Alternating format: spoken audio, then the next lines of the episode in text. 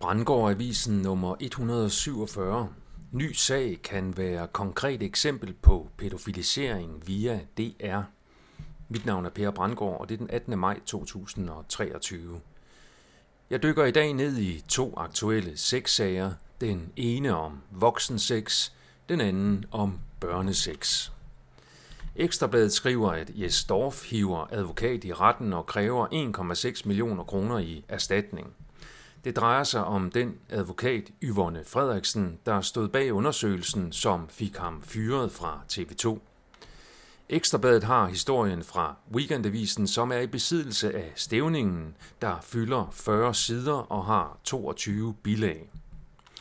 Jes Dorfs advokat er Julie Stage, der i flere debatindlæg har udtalt sig offentligt og kritisk om MeToo. Hun citeres i Ekstrabladet for følgende – og jeg citerer. Det er min klients opfattelse, at Yvonne Frederiksen i forbindelse med undersøgelsen har undertrykt åbenlyst relevante oplysninger og har undladt at interviewe personer, der besad viden af afgørende betydning for den troværdighedsvurdering, som hun skulle foretage af hans og Therese Philipsens forklaringer. Citat slut. Det tyder på, at der har været tale om et overlagt karaktermord på Jes Dorf.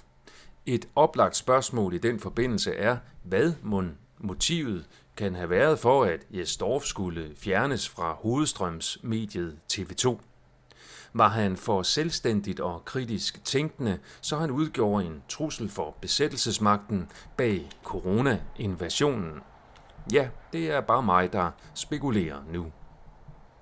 Ekstrabladet har også bragt en nyhed om en anden af tidens tendenser, pædofilisering via DR børnefjernsyn. Sagen drejer sig om, at byrådskandidat for Alternativet, Danny Pedersen, er blevet ekskluderet fra partiet og politianmeldt efter udtalelser om børns seksualitet, som partiet kalder stærkt bekymrende. Ekstrabladet skriver blandt andet, og jeg citerer, Danny Pedersen arbejder til dagligt som pædagog, og i et længere opslag på Facebook oven på onkel Reje-skandalen beskriver han, hvordan han har oplevet mange seksuelle børn. Her skriver han blandt andet, De har nævet og hævet mig i min penis, stukket både deres fingre og redskaber op mellem mine baller, givet mig lussinger og kastet ting i nakken på mig. Det at være en gramsedukke er, i min optik, en del af det pædagogiske arbejde. Citat slut. Det påfaldende er, at pædagog Danny Pedersens udtalelse falder på Facebook i relation til, hvad Ekstrabladet selv omtaler som onkel Reje-skandalen. Udtalelsen kan være et konkret eksempel på den pædofiliserende konsekvens af DR's onkel Reje sexshows for børn, nemlig at seksuel omgang mellem børn og voksne bliver gjort til noget normalt, så til sidst er hverken børnene eller de voksne klar over, at adfærden er forkert, skadelig og strafbar. Børnenes interesse i at hive i pædagogens penis kan dog mere være en følge af John Dillermand end onkel Reje, selvom børnene til syneladende også er inspireret af onkel Rejes fokus på sit numsehul og at der kan føres genstande her ind.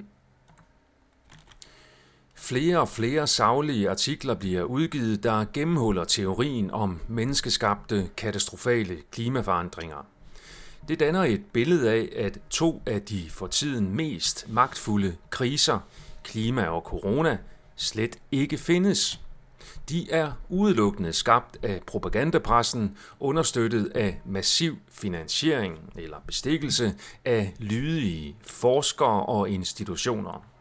Når jeg sætter forsker i anførselstegn, så er det fordi, at der ikke er tale om rigtig forskning, men derimod bestilt konsulentarbejde for en kunde, når man producerer videnskab, der skal understøtte et på forhånd formuleret og dikteret narrativ. De Exposé skriver det som det er. Vanvid er nu den nye normal. Steigan skriver det også som det er. Det, der foregår i Ukraine, er røveri. Steigern har også en dybtegående artikel om de tre dominerende teorier om, hvor det nye coronavirus kom fra. De to officielle teorier er zoonoseteorien, som er den med en flagermus på et dyremarked i Wuhan, og gain-of-function-teorien, som er den med, at virus er skabt i et laboratorie og på en eller anden måde sluppet fri. Den tredje og alternative teori er ingen virusteorien, som omfatter, at virus slet ikke findes, hvorfor der heller ikke findes noget nyt coronavirus. Jeg vurderer selv, at beviserne bedst understøtter gain- og function-teorien, altså at der er tale om et designervirus, der intentionelt er sluppet fri i et koordineret angreb på menneskeheden. Teorien om intentionalitet og koordination understøttes af de øvrige aspekter i angrebet via globale korrupte magtorganisationer som EU og WHO, samt de taktiske virkemidler med blandt andet systematisk omklassificering af andre årsager til sygdom og død til covid-19. Det kræver dyb infiltration og koordination at gennemføre. Ja, vi er i krig, men fjenden er ikke Rusland. I hvert fald ikke mere end NATO.